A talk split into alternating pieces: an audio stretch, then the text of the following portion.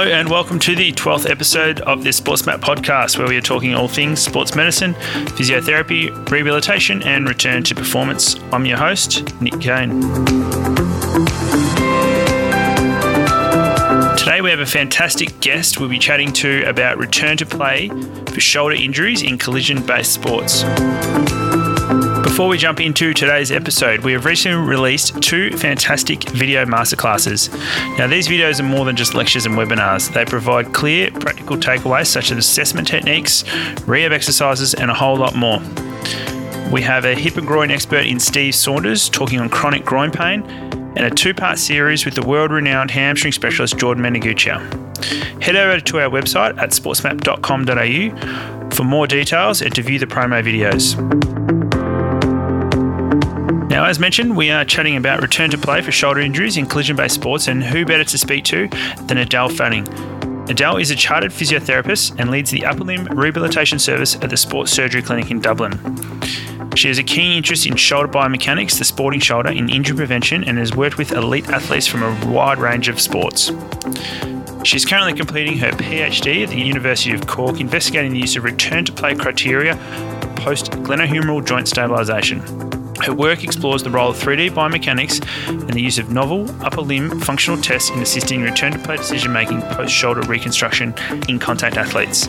Really looking forward to what she has to say, and without further ado, welcome Edel.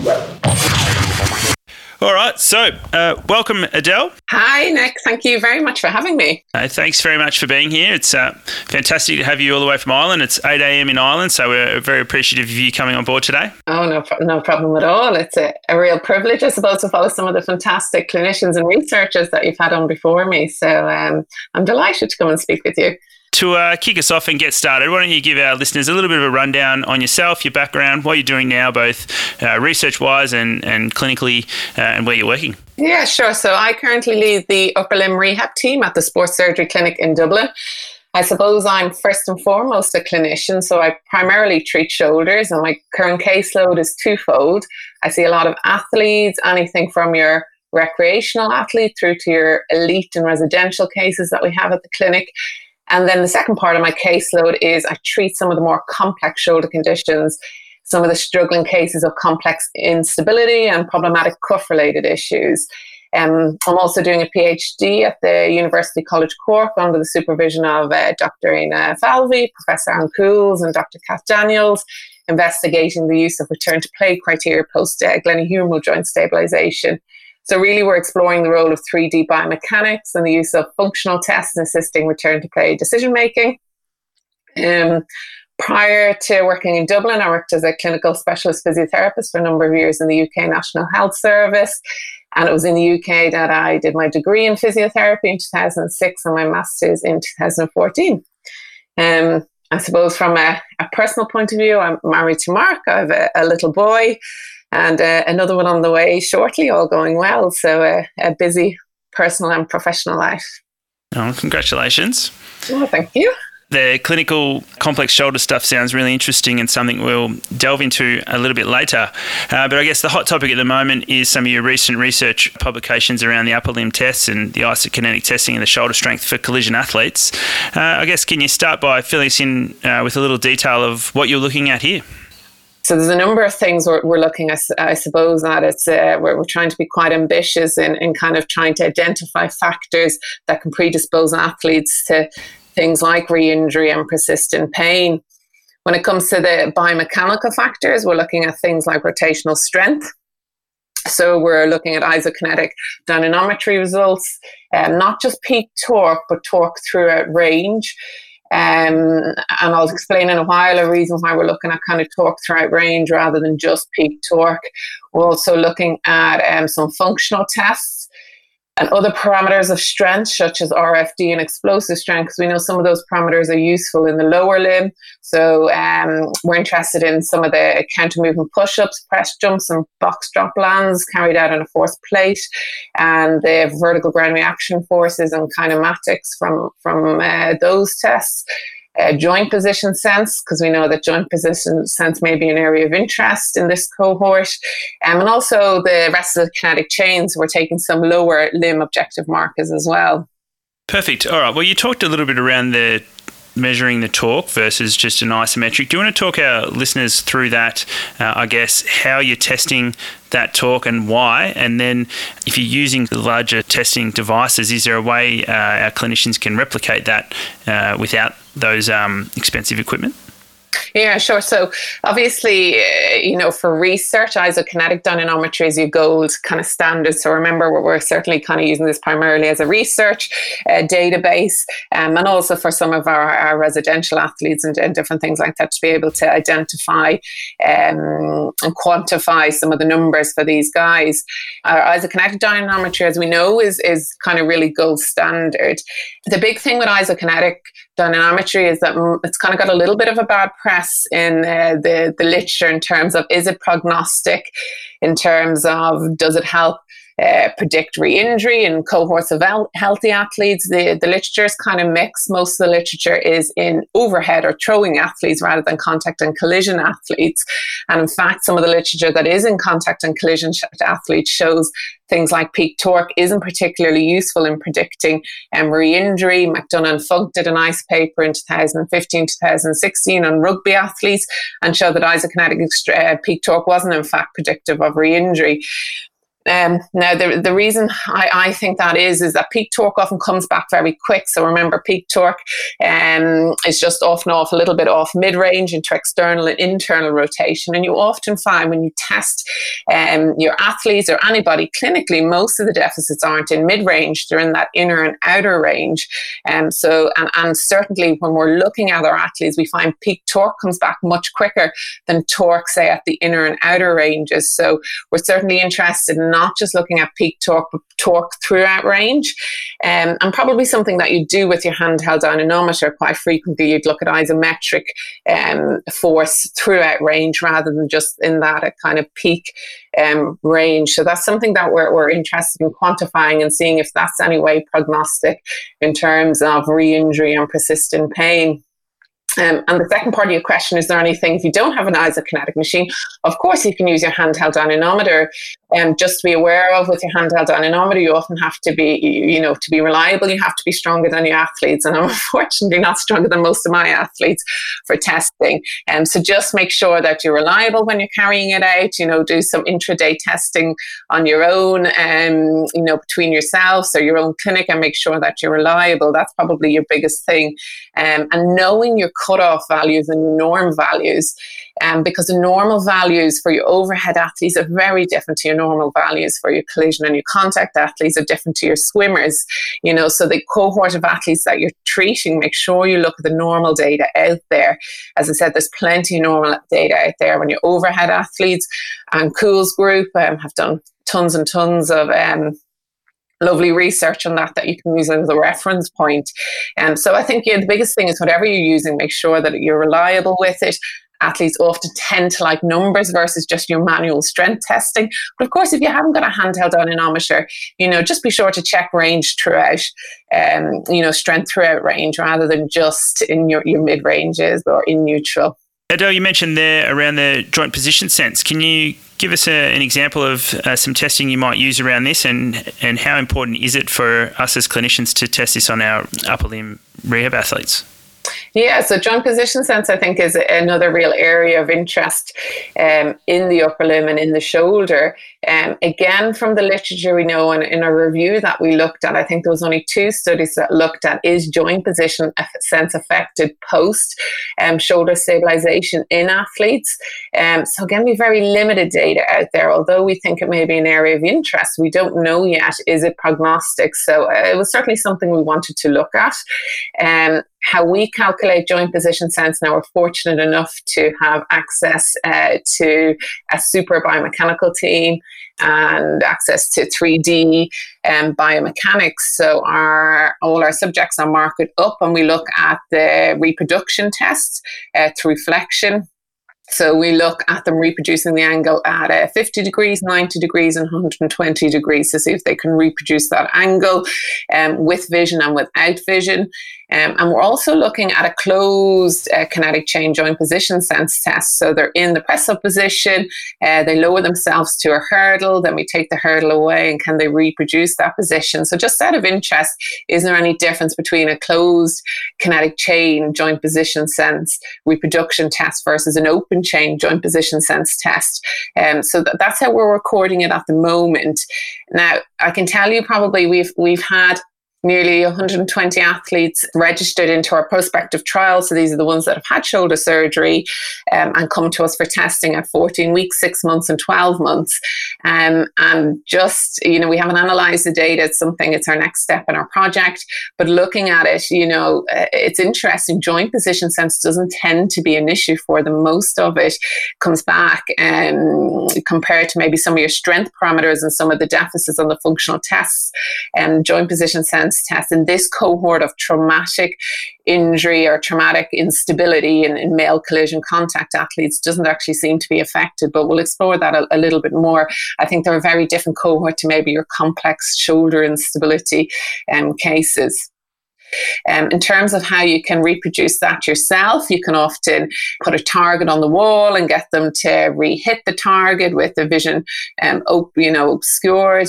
Um, so you can often do target tests like that and see if it's an issue. And it's something to have a look out for. As I said, I generally find I don't need to retrain this in the contact and collision athletes. Often it is not affected from my experience, um, but hopefully we'll be able to answer that in time um, from the data as well just be aware of the element of fatigue there. So there's certainly some studies, you know, Ian Horsley's done a nice study looking at uh, the effect of fatigue on joint position sense. So, you know, if the athlete is fatigued, is the joint position sense down? And um, so that's another element to probably bear in mind. And you can often test it after, you know, pre and, and post game, for example, or pre and post training. All right. Now, you, you, we'll talk through the other functional tests that you mentioned in your study. I guess uh, I'll let you run through what they are, and, and I guess maybe give us an idea on why you chose them, um, and whether and what sort of sports that's really specific to uh, being whether it's uh, rugby versus overhead athletes, um, and, and maybe some insight into to your thoughts on that the big thing, I suppose, when we looked at the literature and we looked at the functional tests that are out there. So, the several on field tests that you may be familiar with, things like the Y balance test, the med ball throw test, um, the closed kinetic upper extremity test, you know, so there's lots of different tests out there. The difficulty that I've found with these is if they don't score well, what does that mean? Um, there's very few studies showing, you know, is it again prognostic of re injury? Um, Pontillo looked at a, a, study with a closed kinetic chain um, upper extremity test and showed that um, in a co- in a small cohort, I think of about 20 um, contact athletes, uh, that it may be prognostic of re-injury uh, throughout the season. Other than that, that there's very little out there. And then I often find if they don't score well, what do I do with that? You know, if they don't get the numbers that the, the literature recommends, well, then how do we retrain off some of these tests? Um, and when we looked at the lower limb, we know that often functional performance tests are gold standard in there. So things like your counter movement jump, your your single leg drop jump, um, you know, show some really useful information in terms of um, deficits that can remain post injury. And I suppose that's where we got a lot of our ideas from. Um, so we want to consider other components of strength, such as RFD, you know, the speed at which contractile elements of muscles can develop force and explosive strength as potential risk factors for re-injury. Um, so the things we're looking at are the counter movement push-up, press jump, and box drop land test performing a set of dual force plates. We know from our uh, normal data that it's a reliable way to identify modifiable and trainable variables of strength. You know, and that's the really nice thing about them. You can train and modify the deficits that you see versus um, some of the on-field tests that I, I personally struggle to know what to train and modify from them yeah that's probably one of the big reasons you know to look at different components of strength and then to make sure that they're modifiable and trainable. What deficits are you finding in those tests? And out of those three tests is there one that you're finding more sensitive or are they sort of testing slightly different things? Yeah so certainly the counter movement and the pressure um, give you some really nice information if you're just looking at the vertical ground reaction forces. So what we find things like um, peak force isn't particularly useful because somebody could generate quite high peak force, you know. But, but, what does that mean? You certainly need to have a look at the force time um, series data, you know, and um, how they produce force over time. So things like impulse is a really useful measure. So particularly again, just like your lower limb data, what we're finding is in the counter movement push up, for example, things like eccentric deceleration impulse is um, particularly useful. You'll often find quite uh, large deficits um, post surgery in your eccentric deceleration impulses and also your concentric impulse. For example, in your counter movement jump, as they're beginning to lower down and control that lowering down phase and then go to explode off the plate, there can be quite large deficits there. So often there could be up to 40% differences between left and right. Um, and we know in our normals, anything between 10 to 15% interlimb asymmetry is um, fairly normal when you're getting to 30, 40, 50% difference there, you're like, okay, there's something there. There's definitely a strength deficit, you know, there. There's something affecting that. You know, what can we do to modify or train that? So certainly impulse is um, more useful than just the, the peak force. So if you're looking at some of these tests, make sure to have a look at the graph and the output rather than just the values. Um, if you're looking at, say, your Pascal force place, I give you just a, an output, make sure, as I said, to have a look at the graphs. Um, so they're probably some of the, you know, that eccentric, concentric muscle actions are probably some of the most useful stuff that we're finding um, in the vertical ground reaction force data. So, if you're finding that there is a deficit, how or what do you think is the best approach to address that uh, across the board yeah, yeah. So often, if there's, say, for example, you'll tend to find if there's a concentric impulse deficit on the counter movement jump, it tends to be there on the press jump as well. Um, and interestingly, eccentric uh, deceleration impulse is certainly more prominent than your concentric deficits in your concentric impulse. But say, for example, if it's a concentric deficit, you can do all your variations on your press ups. Um, so you might want to deload in the beginning, get them quite symmetrical in the press up, get them to concentrate on the concentric phase, and then you can get them to work on the eccentric phase. So you can often do that, deload them to start with, with a band, for example, or uh, bring a set of benches up uh, where you're using gravity to help you and get them to train down, you know, as they progress along. Your other ways using your med ball drills, um, so you can get them to do med ball slams. Uh, your your basics like your your bench is obviously a great way to do that. Your single arm dumbbell bench is a really nice way to train some of the deficits through eccentric and concentric um, push work. Yeah, so there's several ways to do it. Yeah, mainly, you know, I'll often get the try and get the max strength up first and then begin to work on power after that you know strength speed work and then speed strength work and just be quite logical and progressive in how you approach it. What i'll say is it is definitely modifiable you can certainly change it if you're quite structured. But sometimes it's just knowing that there's a deficit there. And then that's the really nice thing when you're looking at a number of tests, you can really get a broad overview of any deficits that are there. You know, and I always think, why, you know, if these are modifiable and trainable, why wouldn't we try and change them? From a time point of view, I guess, is there a criteria you're using before you're going through with these tests, or is there a time frame post, say, surgery for a stabilization that you're you're expecting this to be better? And in your experience, are you finding that say at four months they're not quite there, but then you train them up, and at five, or six months they're getting there? Do you have like a rough estimate around expectations there? I think it depends on the athlete and it often depends on access to an athlete. So, recreational athlete, obviously, you might only have access to them maybe every week, every 10 days. So, even your ability to program them and address some of these issues um, can be a little bit more um, variable versus an elite athlete that you might have access to two or three times a week. You've certainly got objective markers in there that you're trying to reach. So, in terms of when we, we carry out these tests, for example, in an elite athlete, you know, the expectations are often very high these days. You know, they think it's normal to be back between 12 and 14 weeks. Um, and there's a difference to being back and, and, and I suppose um, back to performance and, and reaching some of these biomechanical markers. So there's a lot to plan in 12 to 14 weeks to be able to nail some of these tests. They're pretty tough to, to nail. And so you've got to really kind of plan and make sure everything has gone well along the route. And there's lots of variables that could affect that. Seeing your athlete pre-surgery is super important. If they're anyway stiff, and um, you know, if they don't have a huge training history, it's very hard to hit these markers over 12 to 14 weeks. So it's knowing what your athlete is like pre-surgery, get them as good as you can pre-surgery, having a good relationship with the surgeon, and um, you know that they trust you to take them out of the sling quite early on, so you can do some of the proprioceptive and control work quite early on. And often then we'll get them in once they have a fairly balanced rotator cuff in neutral.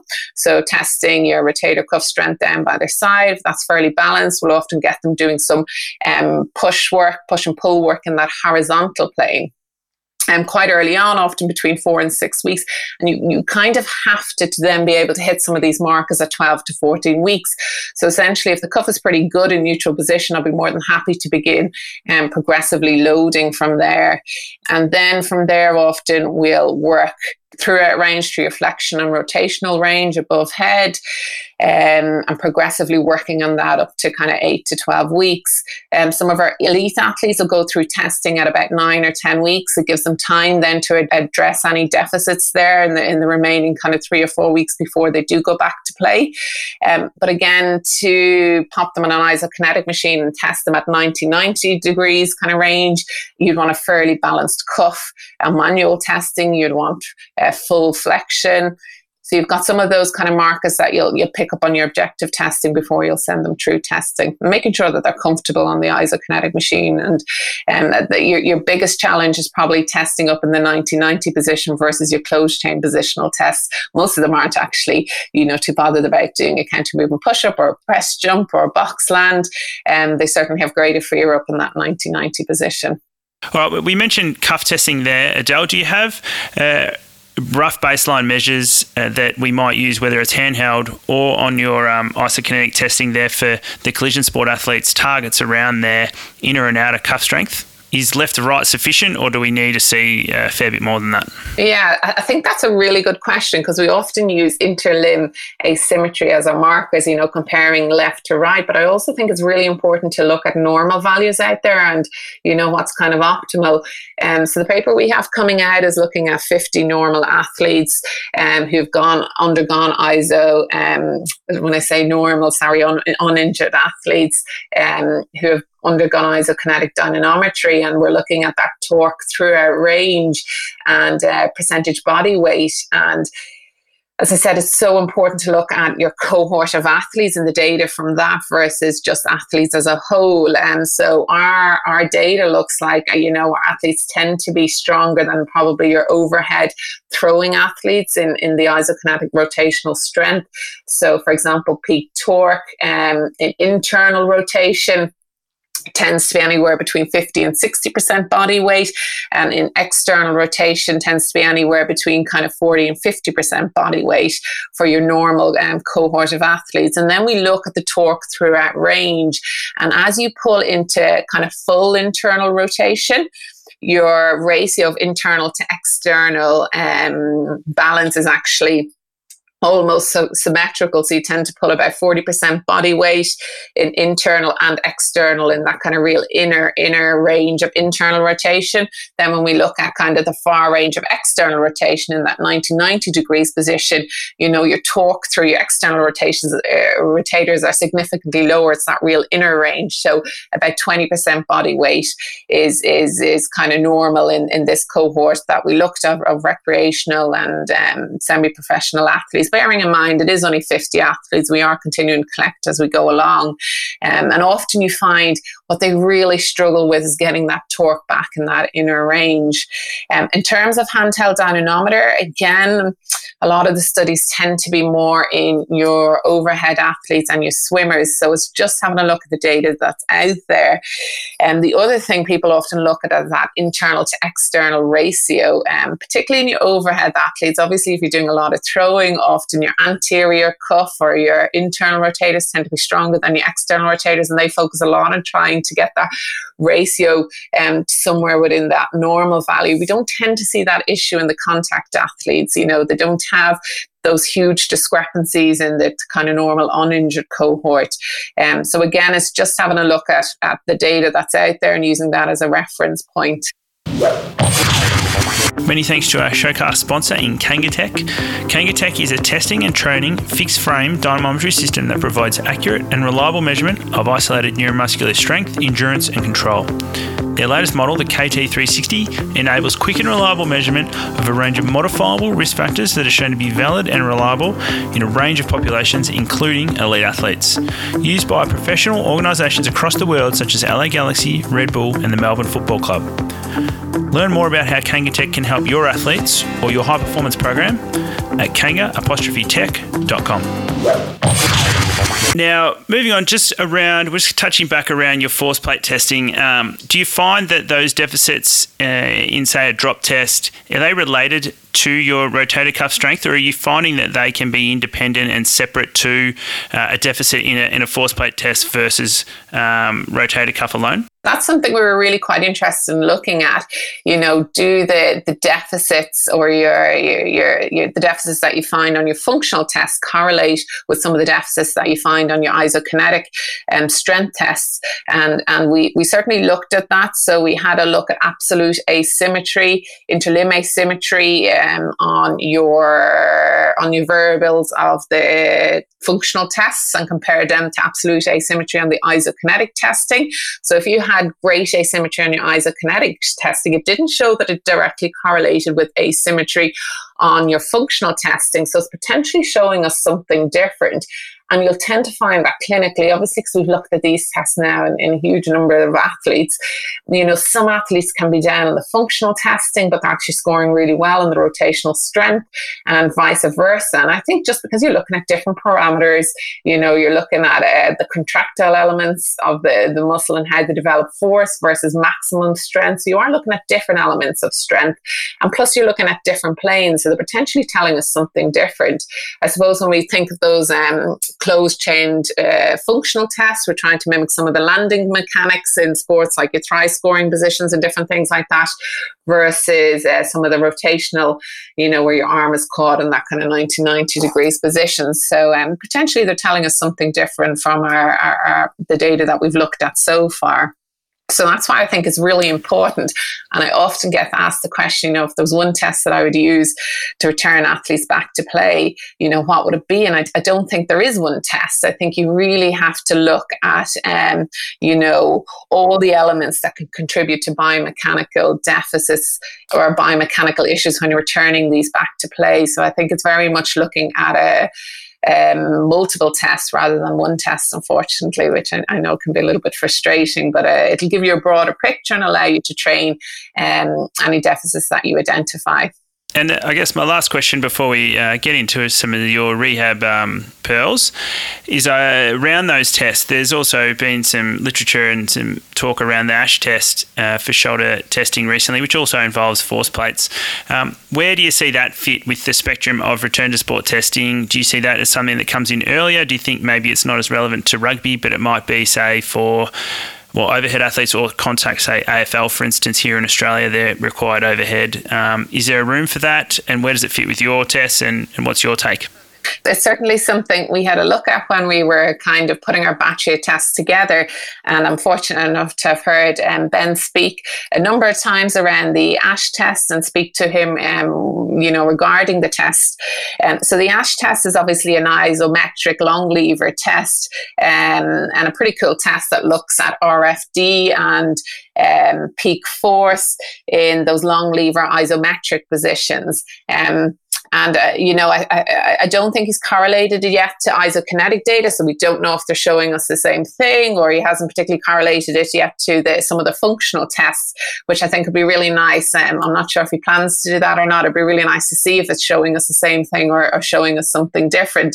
Um, I do remember him saying that he's looked at some pilot data, comparing it to some of the handheld dynamometer stuff, you know, in that shorter lever position. And it seems to be showing some other deficits that perhaps the handheld dynamometer isn't picking up. Um, so I think it would be really nice to see in the future, you know, um, if they're correlated or not, and if something else we need to look at. Um, I, I, suppose the big thing with um, the ASH test and looking in those overhead positions, you know, for me, often gaining strength in that 90 90 degrees external position I think will correlate with um, overhead flexion. You often find if there's a deficit in external rotation and range, um, you know, or active strength there, they generally can't get full range of flexion. You know, to get full range of flexion, you need to be externally rotating your scapula and getting that full end range. And don't forget, posterior cuff is super dominant through flexion. So you would expect some sort of correlation between end range external rotation and overhead flexion. Um, and as I said, often if you find that they score well in that kind of range, you would expect them to score well in that overhead flexion position. Um, you know, I certainly do think they correlate, so it'll be really interesting, um, you know, to see if Ben kind of explores that a little bit further to see if um, some of those tests correlate with the isokinetic testing. And then it would be a really nice tool because not everybody obviously has ISO, access to isokinetic dynamometry, um, and a really nice way to look at not just isometric peak force, but also um, RFD. Um, I suppose the dynamic test is more looking at RFD and dynamic movements rather than just in the isometric, um, you know, is- isometric movements. So I, th- I think they probably all add to the picture. Um, in terms of one being better than the other or one being more prognostic, we don't know yet. You know, that's a big thing that we're trying to have a look at. First of all, are any of these values useful in giving us prognostic information for re-injury? But I, I, think, you know, the fact that we're talking about it is starting to create really good conversations. We're looking at deficits that we can address. We're all trying to change the same thing, you know, and get our athletes as good as we possibly can. Nobody wants an athlete coming back to them re-injuring.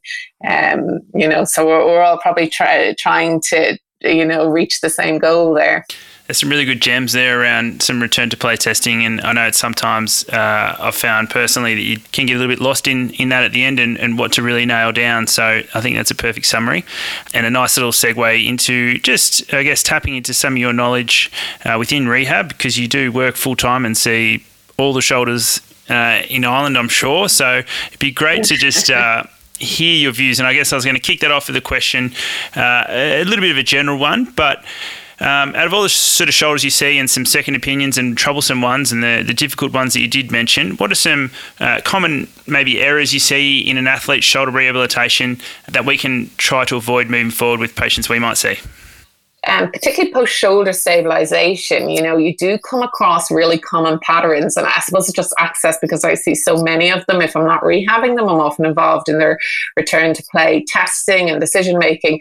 Um, and you tend to see some common issues that arise. So if we take, for example, it'll, it'll often depend on the procedure. So if we have a look at the Latarjet procedure, which is the coracoid transfer, um, you know, the big common deficits that you tend to see there is issues in getting end range external rotation um, often an active deficit uh, rather than a true passive deficit. You know, they actively can engage that posterior cuff to get that end range external rotation, which I said then correlates with the fact they can't get end range overhead flexion, which then feeds into the fact they're avoiding pull ups, um, overhead presses, nippy, all of those kind of things tend to feed into one another. Um, and you'll, you'll, you'll find it's not the big stuff. If you get the small stuff right, so if you're able to nail, you've got a really clean external rotation movement pattern, you've got quite a symmetrical rotator cuff, the big stuff comes easy. You know, you'll then be able to get that overhead flexion to do your overhead press and to clear your pull ups. So often you find is to get the small things right, just like any other area in the body the big things then come. The other common deficit you see in Latarjet, which you wouldn't see in your arthroscopic stabilizations or your labral repairs, is a deficit in your anterior cuff. And it's really the only time that you, it's very rare to get a deficit, well, much rarer to get a deficit in subscap, your anterior cuff or your internal rotators compared to your external rotators because it's such a big muscle group. Um, but the time that you do see it is in a Latarjet, obviously, because they often um, have an incision through subscapularis to, to do the coracoid repair.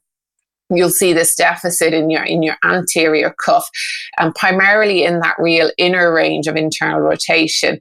And it can be a pain to get back. Because it's a bigger muscle group it can be actually much more difficult to recruit than the posterior cuff. Um, you know so it's something that, that, you know that can often take a little bit longer to recruit um, and and you really want to start working on it quite early on. And you often find it's very difficult or painful to recruit the anterior cuff if the posterior cuff isn't doing its job. Um, so you've got a real balance to think about. So often I'll really kind of work on targeting honing down that posterior cuff, particularly in that 90 90 degrees position, and then start to hone in and changing that anterior cuff and that internal uh, range or that inner range of rotation. I'll start with how do you get the activation for the internal or for the anterior cuff? Yeah, so there's some really nice studies. Karen Ginn has done um, a huge amount of work there on looking at cuff activation patterns. You know, she's done some really high quality EMG studies. So, you know, her stuff is, is, is like the Bible in terms of how to recruit some of, of, of these muscle groups. Uh, she put out a really nice paper, I think, in 2017, look at the most sensitive way of recruiting subscapularis. And in fact, it was in that belly press position. So, you know, the belly press test? And that, that gives us our highest torque of subscapularis with the least torque of the surrounding muscles. So that's a super position to start in. So that's a really basic exercise of internal rotation down by the stomach, rotating in. Often I'll start supported. So I'll just offload the arm, give them loads of support. It's super safe. You know, you're not going to put the repair under any issue or any stress there, particularly any of your anterior structure. So it's a really good way to start getting torque very early on in a safe position. And so that would be my go to to really low the anterior cuff. Um, and then you find it often translates up to that 90 90 degrees um, position where we do some of our isokinetic testing. Um, so get it lower down. We know it's, it's, it's the, the easiest way to switch on subscap without switching on some of the surrounding muscles. And then you can start training up in some of your higher positions. And um, so some of the techniques and tricks I might use are, you know, handball taps against the wall up in that 90 90 degrees position where you're tapping against the ball to really get some nice anterior cuff work. You can use obviously resisted band work throughout range. Um, and and play around with the use of like elastic bands and, and weights and different things like that because using an elastic band will obviously bring on torque sometimes. If you're lying on your back it'll bring on torque in that real inner range whereas if you use a weight the, the by the time it comes into that um, real inner range gravity has kind of assisted you and you've taken the you know the resistance off. So just be quite clever in how you use gravity position you know i'll often prone them um, you know, support, elastic bands, weights, that kind of thing. And you can be quite clever in how you switch on and engage some of these muscle groups. Um, but I'm bearing in mind, I said, oh, certainly test your anterior cuff and your Latarjet group. Yep. Now, uh, around the Latarjet, you mentioned there around getting those little things right, um, the little fish early to sort of help with the, the, the range towards the back end. What are some little, I guess, around the cuff strength? What are some of the best ways to hit those key areas? Uh, you mentioned there around the bands. Do you do you use tend to use lower load stuff versus higher load? Uh, what's some insights into to getting best bang for buck there? Yeah, so again, I use a couple of concepts. So I'll use, and again, this is all from Karen, Karen Ginn's literature in terms of how do we best recruit some of these muscle groups. And um, so, you know, things like support is a really key thing to look at. So often I'll find athletes mm-hmm. are using quite heavy resistant bands with no support. So they can't actually access, say, for example, that end range external rotation because this really quite difficult. So they might have a deficit there, but the arm isn't supported, so they can't access that kind of end range external rotation. You know, so start with the simple, give them support and allow them to recruit throughout range. I often start in the flexion plane. So in that 90 zero degrees position, you know, I'm not putting any strain through the repair. I'll work on recruiting throughout range in that position and then progress out into the scaption and into the 90 90 uh, degrees position. Um, so using your position and your support um, are really clever ways to kind of recruit that end range. In terms of elastic bands, it just depends on what range I'm, I'm trying to recruit. So if I'm trying to recruit that inner range external rotation in that 90 90 degrees position, I'll often use elastic bands so the arm will be fully supported and I'll get them to keep the torque on almost small, small pulses in that inner range and get them to really focus on um, engaging that kind of posterior cuff because that is super, super important. That's where they often tend to struggle, that end range external rotation, whether it's a Latarjet, whether it's a uh, labral repair. You know, it's one of the key areas, and it's one of the key areas where they feel vulnerable. So super, super important to get that. Once they get it, then you can take away support, and then you can do your work. Um, but get the small stuff first because it makes it impossible then to get the big stuff. Your other trick there is prone rotation. Like prone rotation is super. So either on a plinth, or I'll often get them lying on the stomach. Um, I put a foam roller under the arm up at that 90 90 degrees position. I give them tons of support that they feel really comfortable. I often put the foam roller degrees almost uh, the foam roller almost at 100 degrees where it feels really really comfortable and allow them to um, externally rotate there I put a small weight in their hand if you start putting a 2 or 3 kg weight in the hand I'm not going to get end range external rotation you know, make sure passive equals active. So see what they can get passively. Can you get them actively with the weight? So I'll often start with a 0.5 kg, work up to one, you know, 1.85. Even my elite athletes will struggle with anything like a two or three kg weight in that position. Um, and that is for the fine kind of control work. Obviously, if I'm training things like strength and power, I'm going to be using my weights and my push and you know, horizontal push and a vertical push plane. And so just being really clear and I suppose what's your primary adaptation that you're trying to change with your exercise and being quite logical, making sure if you're looking at rotational strength that you're looking at taking off torque throughout range. You know, your other area that you'll see deficits in is sometimes that mid range. And um, so some of the tricks that I might use for mid range, again, often I'll support the arm and I'll get them to use a weight where they pulse in that mid range. Um, because gravity, you know, if I keep them in that mid range, gravity will really keep them working um, quite hard. Um, so, you know, I'll be quite logical, making sure that I'm, I'm taking off strength throughout range. They're going to test good on the rotational strength. And then alongside that, I'll be obviously working on things like your, your strength, your max strength and your power. Um, so they'll kind of go side by side and both will feed into one another. You know, some of your press work will feed nicely into, into improving your rotational um, strength, you know, so they tend to feed nicely into one another and bring on a lot of your strength deficits. I guess you sort of answered the question there. It was a question we had uh, to maybe roll through around Latarjet versus traditional stabilisation and, and the consequences maybe on range of motion of Latarjet. Do you find that uh, those ones that we do see for Latarjet that may lack that end of range, is that more of a subsequence for missed uh, areas in rehab or do you think that's just a pure consequence of the surgery itself? Yeah, I think a lot of the time it's modifiable. It's very rare you can't modify it, um, because remember you know, a lot of this, it isn't like true capsule restriction unless they've really, the surgeons really tighten the capsule, which they don't. They tend to just repair the capsule. Um, a lot of it tends to be an active deficit rather than a passive deficit.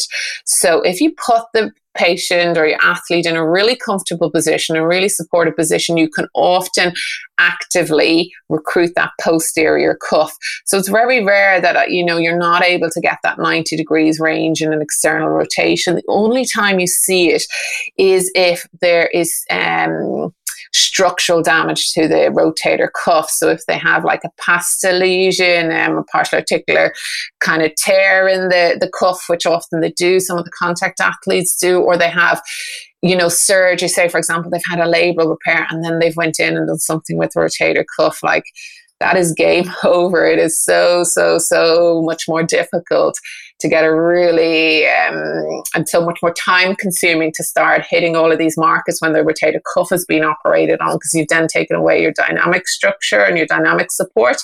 So a shoulder that's had a labral repair, a Latarjet is very different to a shoulder that then goes on and has also had the rotator cuff repaired in there. Your time frames are completely different, minimum six months.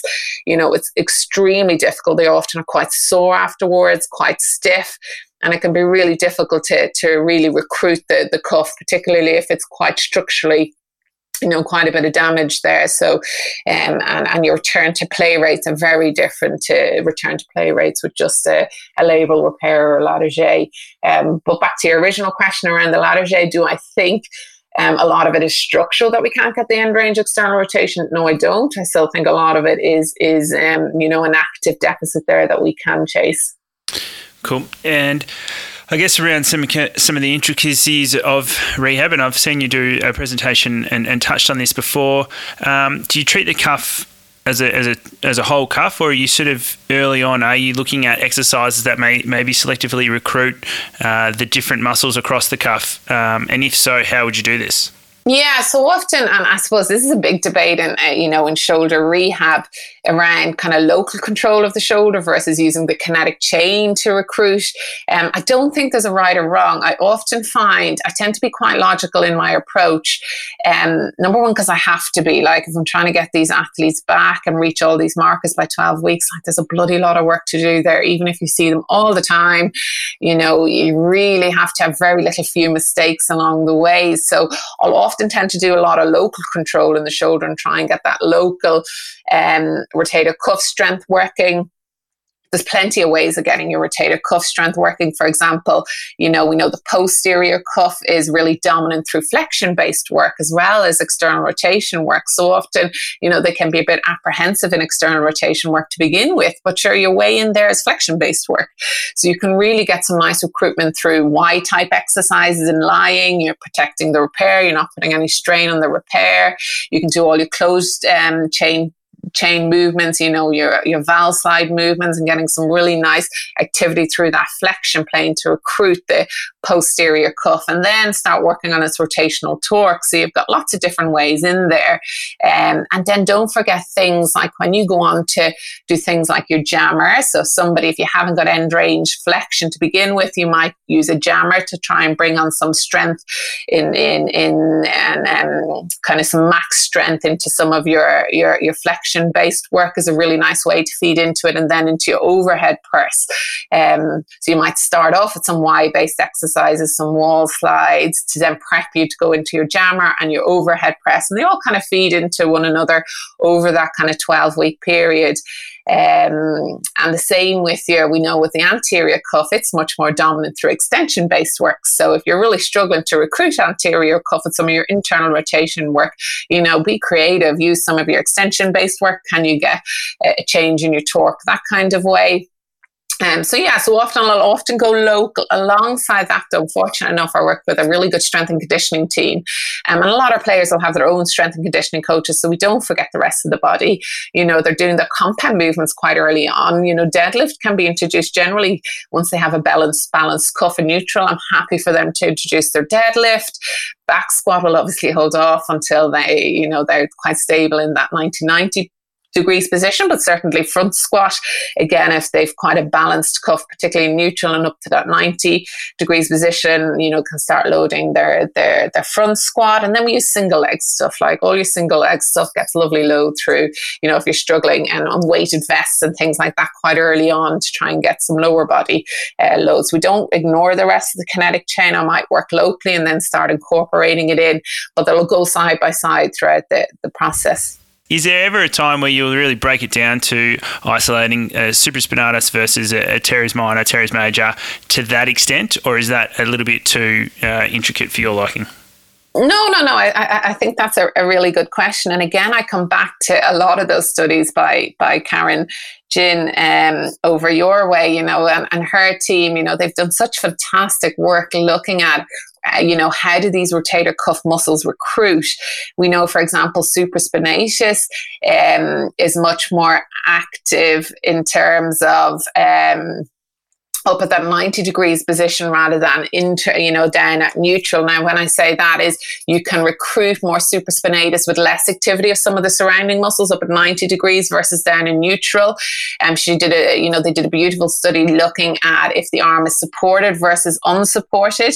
And as we unsupport the arm, we get greater supraspinatus activity. So we think not only does it have to do a rotational torque up there, but it also has to stabilize and counteract the thing like, you know, the of the deltoid and and things like that. So when you unsupport the arm, you get greater subs or supraspinatus activity, and that's really important to remember. So somebody's down in supraspinatus, you know, if that part of the cuff isn't working particularly well, that is why we support them. We give them a chance, allow them to recruit, and then we take away the, the support.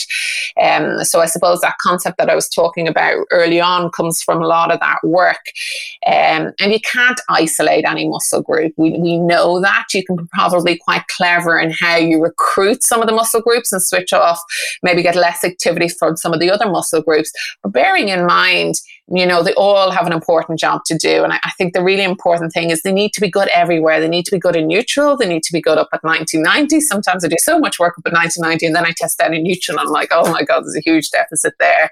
Um, so it's really important that they're, you know, we test in the various ranges and they're the good they're all the ranges. You know what? You want every box ticked and you can get every box ticked. You know, if you program well, um, you kind of know what markers you're trying to achieve and you've got some objective criteria there you can be really clever in how you you work on um you know and engage some of these muscle groups um i suppose teres minor is a, is a an interesting one. Can you isolate it or can't you? And, and I, I, suppose where that comes into play is perhaps in some of your complex complex rotator cuff um, injuries, you know, where supraspinatus has been torn and infraspinatus has been torn, or you have quite fat infiltrated, um, you know, infra and supraspinatus, and you're left with really some of your teres minor and some of your deltoid.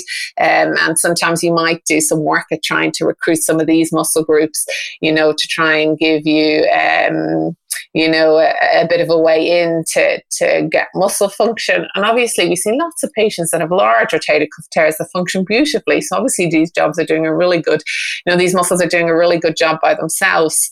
Um, yeah, so that's the time that I may have a look a little bit more in depth. Um, and sometimes I'll get athletes, for example, we've had one recently that had a shoulder stave a labral repair, anterior, posterior labral repair. I think get about 12 anchors, like a, a, full pan labral repair. Then also had a PASTA lesion, so I had the cuff repaired also had a biceps tenotomy. And then when you had a look at the rotator cuff, it was like fat infiltrated. You know, this is a, a young um, contact athlete. And, you know, such, such a difficult case, you know, to really get that posterior cuff recruited no matter what range and to bring that torque up. And then we kind of played around with um, teres minor and trying to recruit that, bring that into more adduction and add external rotation on and see if that could bring up the torque in the external rotator. So sometimes in your some of your athletes' cases, you do have to try and explore it, and that's where some of your knowledge from treating those complex instability or complex cuff disorders really transfers across into your athletes. And you know, they're your your learning cases, I suppose. This episode is brought to you by Archie's Footwear. Archie's are fashionable arch report footwear designed by renowned physiotherapists here in Australia endorsed by podiatrists and physiotherapists worldwide and the choice of many professional athletes. Head over to archiesfootwear.com.au and use the code sports underscore map for a 20% discount on all orders. This is my final uh, clinical question for you, uh, and I guess it's sort of a two part one around return to play. Now, if we have these athletes that often do return to play a contact sport before they've maybe ticked all the physical qualities. So let's say they get back to playing sport, they get a little bit banged up, they're starting to get a bit sore again in their shoulder. Um, how hard is it to regain and, and, get those wins we need in that athlete to, so they're up to the level whilst they're still playing week to week? Um, is that a really a difficult thing to sort of get the work in there while their shoulder is you know still sore post game? And second part to that question is how can a premature return to play, in this case, uh, does that have a detrimental effect on their long term shoulder health, in your opinion? Uh, we know that athletes go back to play with deficits. You know, actually, in, in 2019 and 2020, there's been some really nice papers now looking at strength deficits post. These are prospective trials looking at deficits post uh, stabilization. You know, and some of them, uh, you know, there was a really nice paper in the Journal of Elbow Journal of Shoulder and Elbow, I think, surgery. Um, and they showed that six months after arthroscopic shoulder stabilization, a substantial number of athletes had deficits in peak torque rotational strength, which is, as I mentioned, often easier to get back than some of the torque throughout range. I think like 88% of them had deficits, you know, so huge number. And these athletes are back playing. Um, so we know that they exist there. I suppose the big question is, are they back playing? Are they back to performance? You know, have we got them optimal? There's a difference between return to play and return to performance. So you may find some of these athletes then start to reduce their envelope of function. They don't go for the wider tackles. You know, they're afraid to lift overhead. They're afraid to, not afraid to, they don't like doing things like pull ups, overhead presses because they're nippy and catchy. So they work within that envelope of function. And, I, you know, I, I think there's a couple of reasons behind that. Obviously, with the Latarjet, it's such a your risk of de- redo, you know, redislocation is so low now compared to some of your um, labral repairs and even your labral repairs, the risk, risk of, re- of redislocation has reduced, you know, with the advances in surgery. So, um, and particularly with Latarjets, it, you know, it's much rarer to see them redislocate. When they do, they're often far more complicated, um, or if they fail, um, so often they'll go back because they feel quite stable, but there's a, a, difference, as I said, between that and actually returning to performance. So they might have reduced range and they might have pain that's stopping them, you know, from using that arm in that full range of function.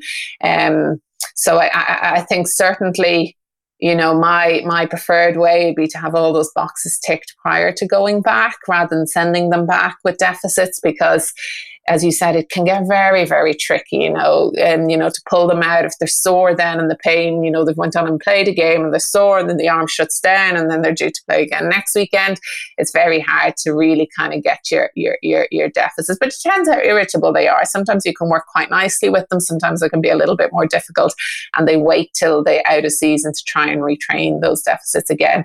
But your ideal is, you know, clear it up as quickly as you can that you don't have to see them again we can't uh, talk about return to play without talking about the psychological readiness to return to play. Um, what sort of insights do you have there for us with respect to these type of uh, contact athletes? Yeah, so um, you know, I, I, think we know from the lower limb cert- literature certainly, and, and, the lovely work that Clare Ardern has done, and Co. and Dale Forstdijk and those kind of guys, looking at psychological readiness, you know, as as a predictor of return to play and re-injury. So we know in the lower body it's certainly useful. And actually, Marjorie Olds, um, I think based in New Zealand, has done some really nice work looking at first-time dislocators um, and the ones that go on to redislocate and things like the Tampa kinesiophobia. Um, uh, scale, um, you know, as a, a, a predictor or uh, for uh, to go on and have a further dislocation. So we know that psychological readiness um, is certainly an area of interest.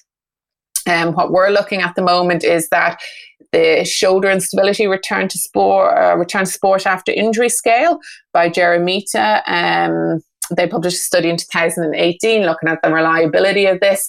So really, it's a take on the ACL return to sport after injury questionnaire. And so really, uh, why I like it, it's really nice and specific to shoulder, and it looks at the psychological readiness to return to sports. So it's one of the outcomes that we are looking at and it'll be interesting to see because certainly all the literature is alluring to the fact that you know the psychological parameters are one of the big areas that we need to be looking at in return in terms of return to performance return to sport re-injury. Um, so i certainly think you can't ignore it. And things like motivation we're also looking at some motivation factors self-confidence and fear. Um, you know all of these parameters you know have a huge impact on the athlete. So it's not just that physical readiness but also that psychological readiness that you mentioned.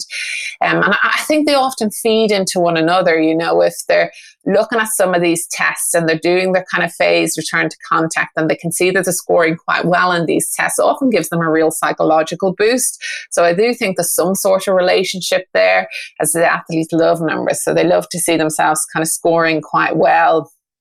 Um, so often you see that it impacts. And the other thing is, the type of injury they have surely has had to have an impact, you know, how they dislocated, the number of dislocations they've had, on their fear of re injury. Um, so th- there's a lot to take into account there in terms of mechanism of injury. You know, previous experiences, their belief systems, and all, all of those kind of factors that feed into it. But it's certainly something that needs addressing. Um, and I, I, think all of us can be looking at that questionnaire. It's super easy to fill out. You can get your athletes to fill it out. It'll give you a really good idea of where they're at mentally, you know, in terms of return to sports. It's not just being about physically ready, which I'm, I'm sure you know, Nick, with all of your athletes. Um, very much that psychological aspect is, is hugely important. And how, I suppose us as physiotherapists can feed into that. Um, and there's so many parameters to look at, things like expectation management. There's nothing worse than telling an athlete they're going to be ready in 12 weeks, and you're like, you know, that was never a realistic expectation, you know, based on what they were like pre-operatively and you know, all the other factors that they've had a complication. So be really, really careful with expectation management. You know, that is can really mentally scar an athlete. Um, you know, if you're setting expectations, make sure you're liaising with the MD, you know, with particularly with your surgeon, because you've got to consider the biological structures, not just the biomechanical structures. You know, is it biologically ready at 12 weeks? Some of these coracoid grafts have the union. You know, you've got to consider that. And as I said, it's super tough to tick all the markers in 12 weeks. So, you know, be very careful with your expectations. Make sure you know it's great if you're working with your athlete all the time, you know what they're like um, but if you're seeing them kind of post surgery, and I've never seen them pre surgery, you know, be really, really careful um, because things like, you know, post operative stiffness, you know, deficits in the cuff will really kind of, um, you know, affect that, that, the, those timelines and expectations. That's a super comprehensive take on shoulder return to play and um, some fantastic insights, like I've learned a lot sitting here chatting, and I'm looking forward to sort of reviewing it further. Um, but I guess uh, a lot of uh, a lot of us always learn from from others as well. And I guess for hearing the sort of knowledge you have, who who are some people you've learnt off or still look to and have a, a big influence on your professional career in this space? Um, so when I was in the NHS, um, you know, I worked with some super consultants, gave me a lot of exposure to the different types of surgeries out there, you know, their take on the surgeries, why they operate, you know, and some fantastic clinicians um, that I worked with in the NHS, which really kind of set my footing and grounding into, I suppose, my, my love for shoulders kind of developed from there. Um, and then currently the people that I work with are, you know, are always inspiring. I work with a fantastic team at the sports surgery clinic from the sports med doctors to the surgeons to some of the fantastic clinicians. And I think particularly some of the work that they're doing in the lower limb is super inspiring, you know, from the likes of Enda King. We have a fantastic uh, header of um, strength and conditioning, Neil Welch there, and Colin Fuller is kind of was with the Irish rugby team for a number of years, you know, so you kind of learn from these kind of guys. Um, they're super people to kind of brainstorm things with and learn from that kind of the areas that they're looking at and how it transfers across into the, you know, all of the joints. Um, I suppose other people along the way. I used to love, you know, certainly doing my master's. Shirley Sahrmann's work was really inspiring. I was fortunate enough to go out to Washington and, um, you know, uh, do one of four courses out there. I remember a number of years ago. Um, people like Jo Gibson is is always fantastic to listen to. She's so inspiring, you know, and is always ahead of the game in terms of her knowledge and her experience. She's another super superwoman and has been inspiring along the way. Um, another guy, Matt Jordan, I love his all of his stuff in the lower limb you know, around kind of some of the return to play stuff that he has looked and limb symmetry index, you know, and, you know, he's been, uh, some of his work has been super inspiring. So, God, the list could go on forever. Oh, that's a, that's a pretty uh, highly esteemed list. And it, it's always cool to hear where um, other people sort of do get the inspiration and, and learnings off. So, uh, look, we won't hold you up anymore. Um, it's been a fantastic chat. I've really appreciated your your time and you coming on and your expertise. So it's been a pleasure to have you on board.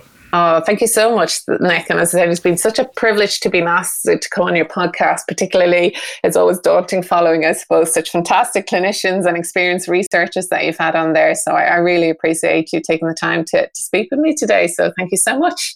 No, thank you. And uh, I'm sure uh, we'll get uh, plenty of your work out as it, as it, further comes to hand. And we encourage our listeners to sort of certainly reach out and, and um, access your research there that you can find online and, and more to come. So we're looking forward to it. Perfect. Thank, thank you so much, Nick.